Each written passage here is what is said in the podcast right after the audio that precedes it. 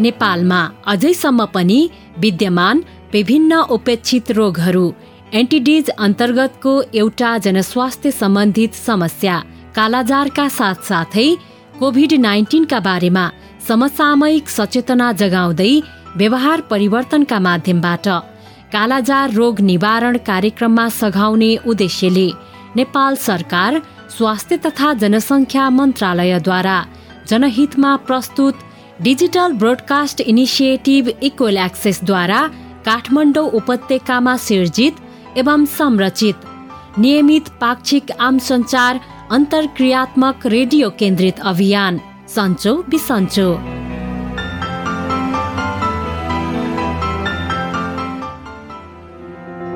नमस्कार। नियमित पाक्षिक रेडियो लहर सन्चो बिसन्चोको यस नयाँ भेटघाट र भलाखुसारीमा तपाईँ प्रिय सहभागी श्रोताहरूलाई स्वागत गर्छौँ। म उपेन्द्र।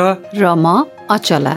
सन्चो बिसन्चो रेडियो लहरको यस पछिल्लो प्रस्तुतिमा सधैँ जस्तै उपेक्षित रोग कालाजार र वर्तमान समकालिक जनस्वास्थ्य सम्बन्धी अर्को सवाल एवं सरोकार कोभिड नाइन्टिनका बारेमा केन्द्रित रहेर देशभरिका सहभागी श्रोतालाई जानकारी गराउनका लागि प्रत्येक पल्ट जस्तै आज पनि हामी आएका छौँ।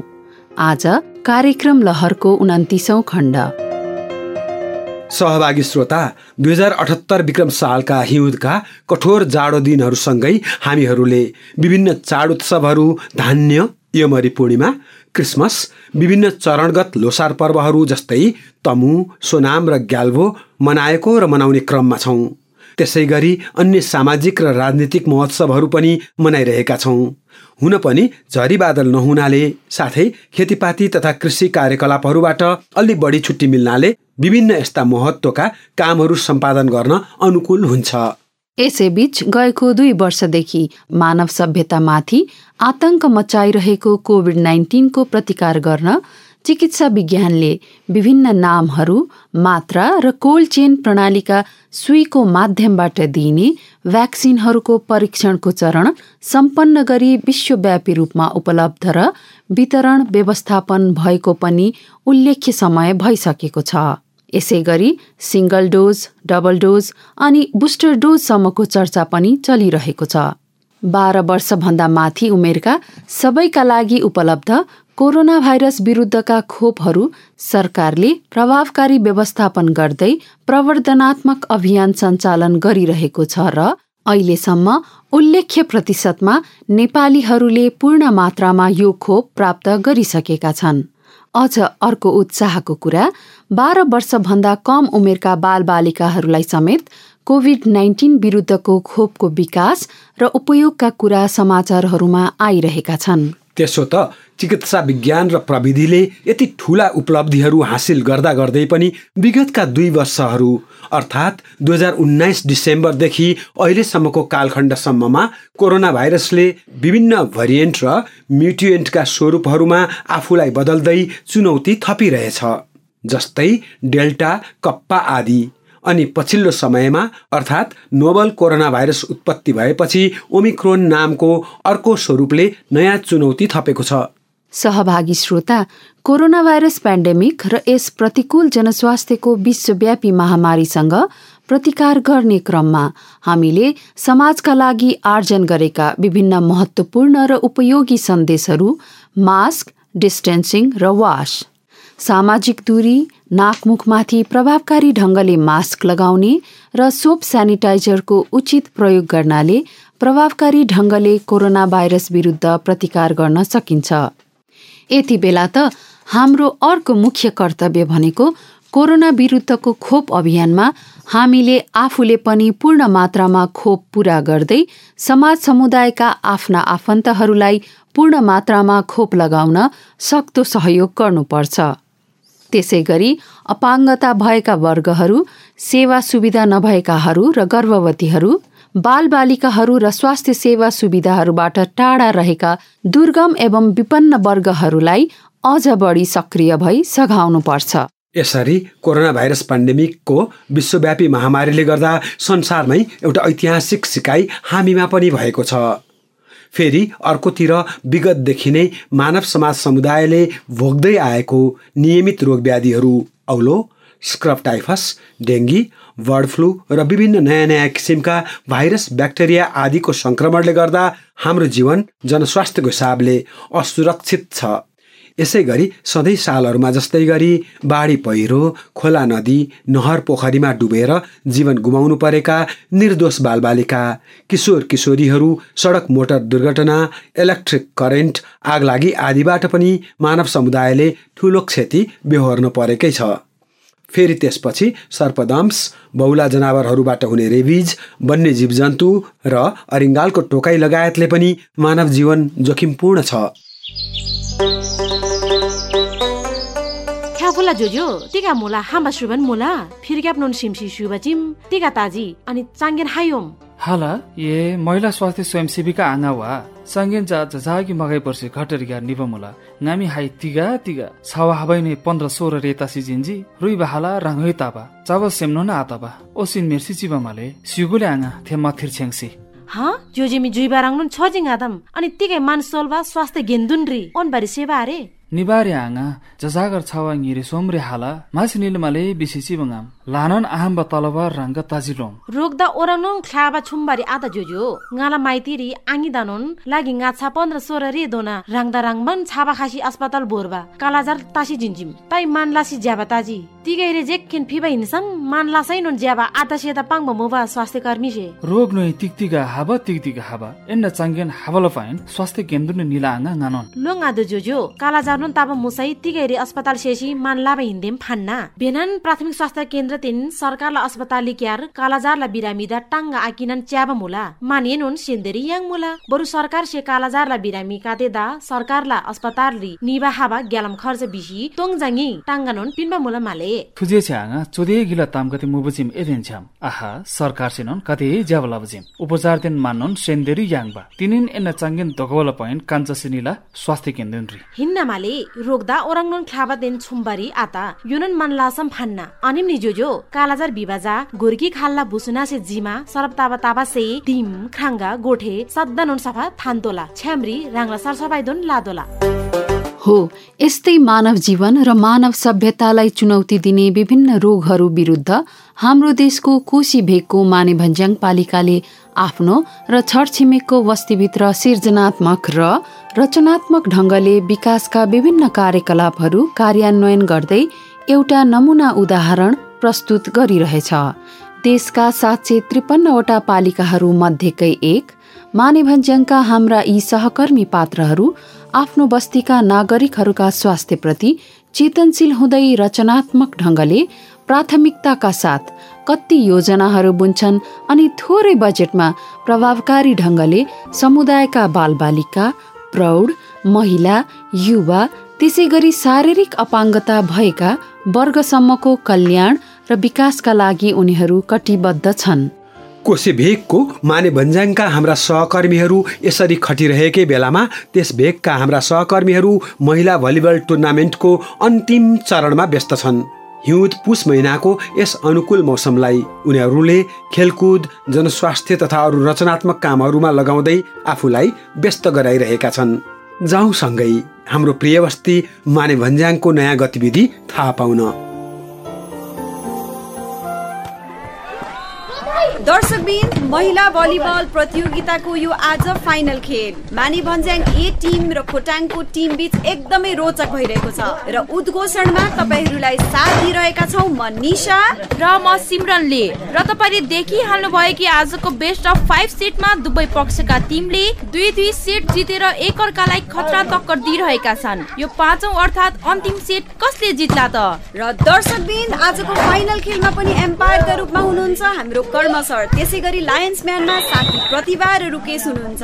र यो खोटाङ टिमको दरो सट जसलाई माने भन्ज्याङका खेलाडीले उठाउनै सकेनन्। र यसै सँगै खोटाङ टिमको दुई पोइन्टको अग्रता र अहिले दुवै टिमको स्कोर हेर्ने हो भने खोटाङ टिमले बाइस पोइन्टका साथ खेलमा अग्रता लिइरहेको छ भने माने भन्ज्याङ टिम माने भन्ज्याङ टिमले बराबरी गर्न सक्ला त्यो त। हेर्नै बाँकी छ नि र यो माने भन्ज्याङ टिमको तर्फबाट खोटाङको खेलाडीको सटलाई ब्लक गरिदिएर अर्को एक पोइन्ट जोडेर एक्काइस पोइन्टमा आएका छन्। र यो माने भन्ज्याङ टिमको खेलाडीको तर्फबाट हुक सर्भिस र यो हुक सर्भिसलाई उठाउन सकेनन् खोटाङको खेलाडी। यसैसँग दुवै टिम बराबरीमा पुगेका छन्। र यो खोटाङको खेलाडीको क्विक सर्ट र अर्को एक पोइन्ट जे होस् सबैजना दर्शक बिनले मास्कको प्रयोगसँगै सेनिटाइजर र साबुन पानीको पनि प्रयोग गरिदिएर एकदमै राम्रो गर्नुभएको छ। अँ र भौतिक दूरी पनि एकदमै कायम गर्नुभएको छ। सबैजनामा सुस्वास्थ्यको कामना पनि छ। र यो दरो सर्भिस मानी भन्ज्याङका खेलाडीले उठाउन नसकेको भएर खोटाङका टिमले फेरि दुई पोइन्टको अग्रता लिएका छन्। खेल एकदमै घमासान चलिरहेको छ दर्शकबिन। र दर्शकहरू पनि एकदमै रोमाञ्चित भएर खेल हेरिरहेका छन्। र यो लगातार दुई पोइन्टले गर्दा माने भन्ज्याङ ए टिमले खोटाङको टिमसँग बराबरी गरेका छन्। अब खेलको अन्तिम क्षणमा कुन चाहिँ टिमले निर्णायक पोइन्ट ल्याएर आजको फाइनल खेल जित्लान् त? र यो खोटाङ टिमको क्याप्टनको टाइम ब्रेकका लागि सङ्केतसँगै खेल तिन मिनटका लागि रोकिएका छन्। बाह्रदेखि सत्र वर्षका बाल बालिकाका लागि कोभिड उन्नाइस विरुद्धको खोप लगाउने बारे जरुरी सूचना। नमस्कार। यो चार गते पौषदेखि हामीले बाह्रदेखि अठार वर्षभन्दा मुनिका बालबालिकालाई समेत लगाउन मिल्ने खोप चाहिँ नेपालमा भित्राएका छौँ।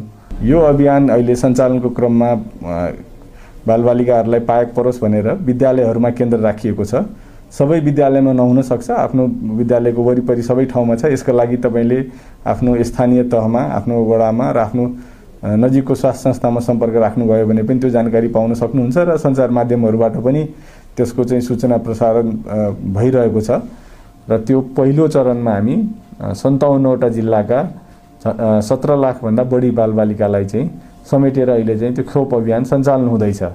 सबभन्दा पहिला त जुन अहिले प्रयोग भइरहेको खोप छ त्यो अत्यन्तै प्रभावकारी छ।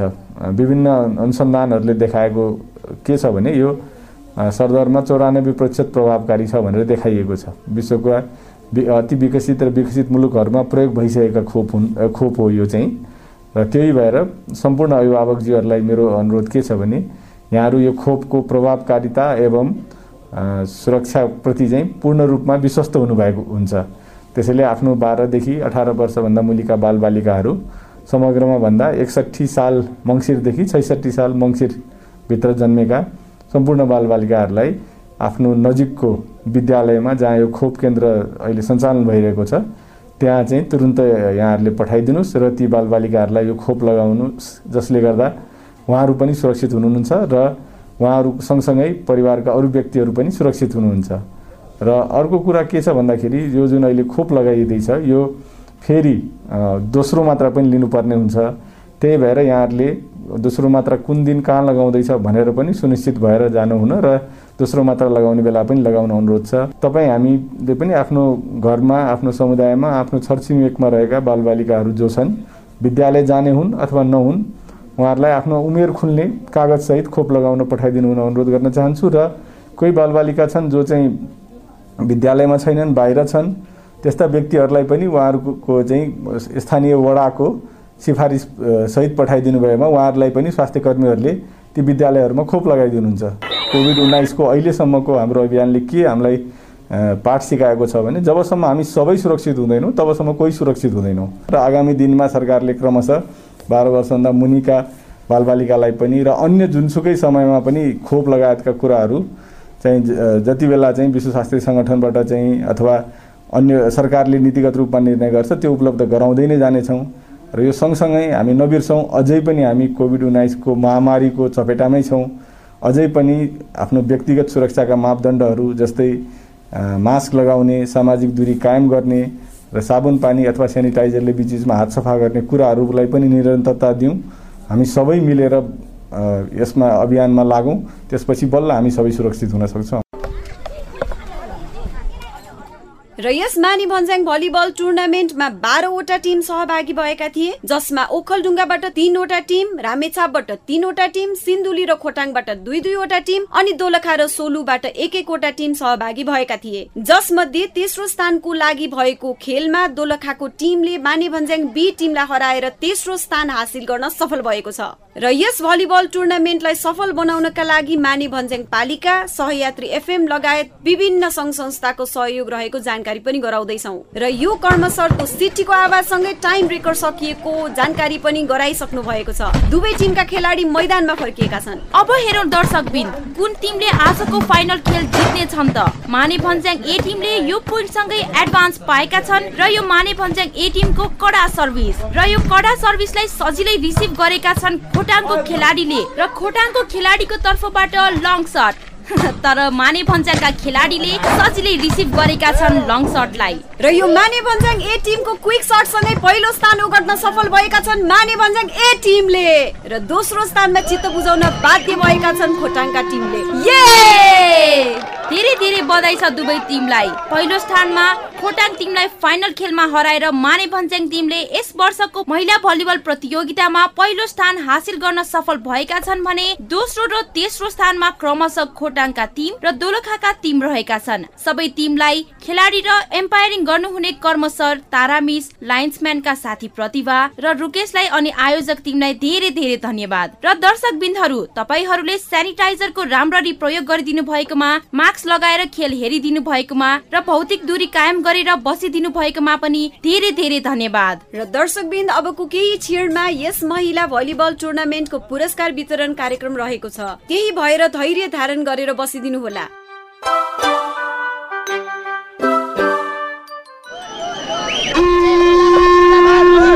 आजको यस पुरस्कार वितरण कार्यक्रममा र महिला भलिबल टुर्नामेन्टको समापन कार्यक्रममा पाल्नुहुने विशेष अतिथि जनस्वास्थ्यका विज्ञ डाक्टर बाबुराम मरासैनी पालिका उपाध्यक्ष सविता म्याडम लगायत पालिकाका सबै सदस्य पत्रकार साथीहरू दर्शकबिन प्रतियोगितामा सहभागी हुनुभएका सबै खेलाडीहरूलाई माने भन्ज्याङ पालिकाको तर्फबाट हार्दिक स्वागत गर्न चाहन्छु।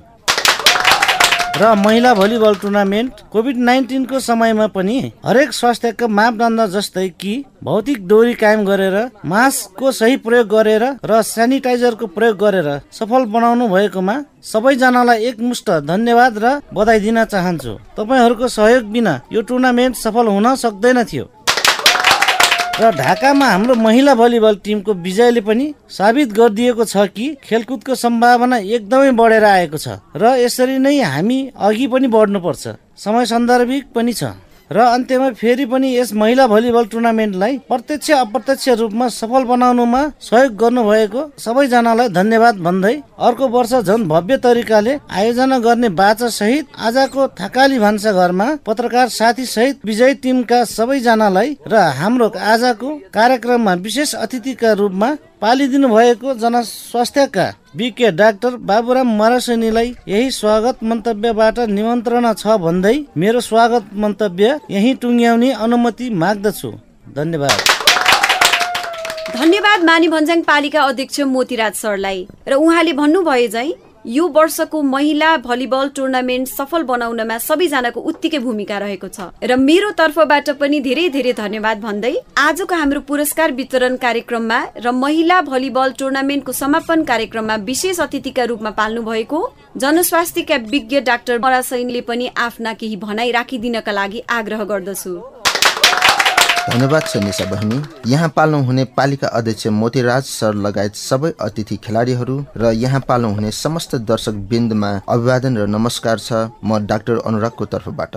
कोभिड नाइन्टिनका समयमा पनि यसरी सबै स्वास्थ्यका मापदण्ड पालना गरेर महिला भलिबल प्रतियोगिता सञ्चालन गरेर सफल बनाउनु भएकोमा एकदमै खुसी लागेको छ मलाई। डेभिड वार्नरले भनेका थिए कि डाक्टर नभएमा सरसफाइमा के हुन्थ्यो? त्यही भएर अर्को पल्ट आउँदा युएमएनमा काम गर्दै पाल्पा र डडेलधुरामा काम गर्ने एकजना बहिनी छिन् उनलाई पनि लिएर आउँछु। अझ कालाजारको सन्देशमूलक जानकारी पनि भलिबल टुर्नामेन्टको बीच बीचमा बजाएर एकदमै राम्रो गर्नुभएको छ। यसले एक त प्रतियोगिता भइरहने भयो अर्कोतिर खेल हेर्न आउने दर्शकहरूले कालाजारको बारेमा जानकारी पनि पाउने भए। अझ तामाङ भाषामा पनि सन्देश बजाउनु भएकोमा एकदमै खुसी पनि लाग्यो र धेरै धेरै धन्यवाद पनि। र अन्तिममा सहभागी खेलाडीहरू सबैजनामा बधाई दिँदै यसरी नै भाइचारा कायम गरी स्वस्थ प्रतिस्पर्धा गर्दै अगाडि बढौँ भन्दै मेरो केही कुरा यहीँ टुङ्ग्याउने अनुमति माग्दछु। धन्यवाद।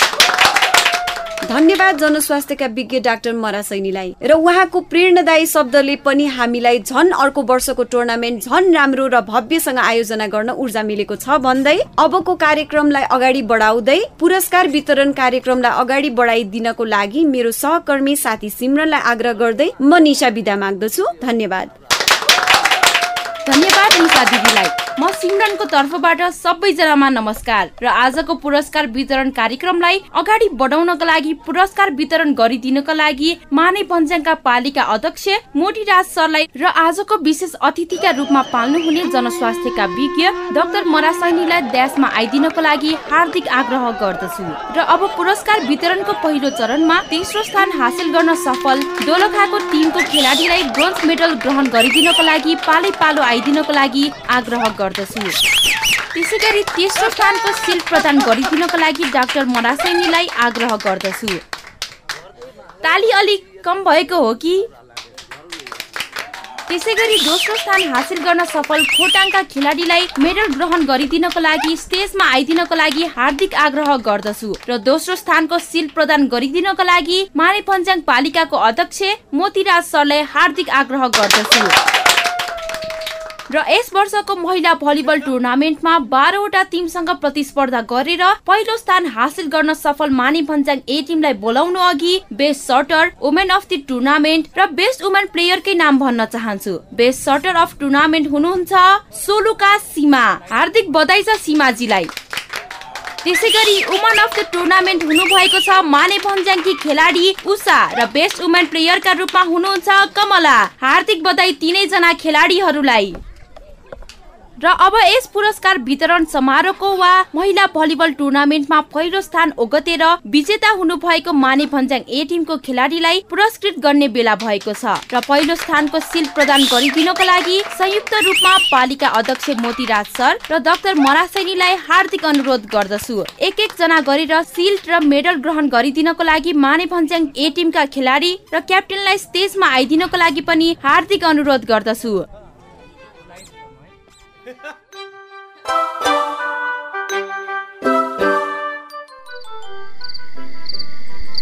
जे होस् माने भन्ज्याङमा पनि थकाली भान्साघर खुलेर साह्रै राम्रो भयो।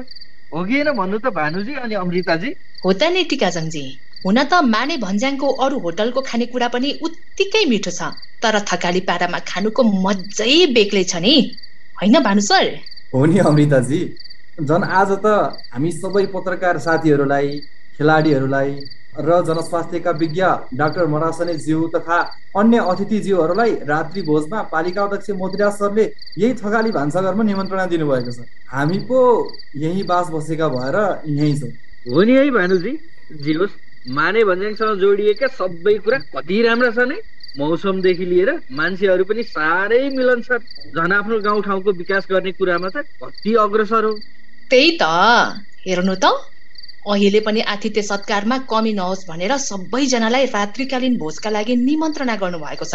जे होस् मोतीराज सर चाहिँ माने भन्ज्याङले पाएकै हो कि? कति अग्रसर हुनुहुन्छ गाउँ समाज विकास गर्ने कुरामा? हो नि। अझ जनस्वास्थ्यका चासोका विषयमा त कति मजाले नागरिकहरूमा जनचेतना बढोस् भन्नको लागि टेम्पोमा लाउड स्पिकर राखेर कालाजार रोग विरुद्धको प्रचार प्रसार गर्ने गर्नुभएको छ। हो त। अझ देख्नु भएन महिला भलिबल टुर्नामेन्टमा पनि खेल नभएको बेलामा कोभिड नाइन्टिन र कालाजारको बारेमा विभिन्न भाषा जस्तै तामाङ लिम्बू राई गुरुङ भाषामा जनचेतनामूलक सन्देश बजाएको। हो त नि है। खेल पनि हुने खेल हेर्न आउने व्यक्तिहरूले जनचेतनामूलक सन्देश पनि सुन्न पाउने र सचेत हुने मौका पनि पाउने। त्यही त। हामीले माने भन्ज्याङ र माने भन्ज्याङका व्यक्तिहरूबाट धेरै कुरा सिक्न सक्छौँ। जनस्वास्थ्यका विषयलाई आफ्नो गाउँठाउँमा कसरी प्रचार प्रसार गर्ने जस्ता कुराहरू पनि सिक्न सक्छौँ। हो त। महिला भलिबल टुर्नामेन्टकै कुरा गर्ने हो भने पनि हेर्नु त जोखिम बिना नै कति मजाले आयोजना गरेको त्यो पनि स्वास्थ्यका सबै मापदण्ड पालना गरेर। अ त हामीले पनि अहिलेको समयमा यस्तो टुर्नामेन्ट प्रतियोगिता आयोजना गर्दा सबै दर्शकहरूको लागि मास्कको व्यवस्था गर्ने सेनिटाइजर राख्ने र भौतिक दूरी कायम गरेर गर्न सक्ने रहेछौ नि है। एकदमै सही कुरा गर्नुभयो अमृताजी तपाईँले। अझ खेलकुदकै कुरा गर्ने हो भने पनि माने भन्ज्याङ राम्रो खेलाडीको लागि निकै प्रख्यात छ है। हेर्नुहोस् त सबिनजीले भलिबल सिक्नको लागि स्कलरसिप पाएर जापान जानुभएको छ। त्यसमाथि तारा कर्म सर सिमरन जस्ता खेलाडीहरू पनि कति राम्रोसँग खेल्नुहुन्छ। हो त अझ एकदमै अनुशासित र मिलनसार पनि। कति मजाले एम्पायरिङ गरेको त तारा मिस र कर्म सरले बिना पक्षपात नै नगरी कति फेरकै है। हो त। अझ उद्घोषण गर्नमा कति सिपालु सिमरन र निशा बहिनीहरू पनि कति मजाले दर्शक र खेलाडीलाई तताइराख्ने तरिकाले कमेन्टेटर गरेका। म त फ्यान नै भएँ भने उहाँहरूको। हो त। माने भन्ज्याङको हरेक कुराले फ्यान बनाउँछ अमृताजी। अँ हो नि।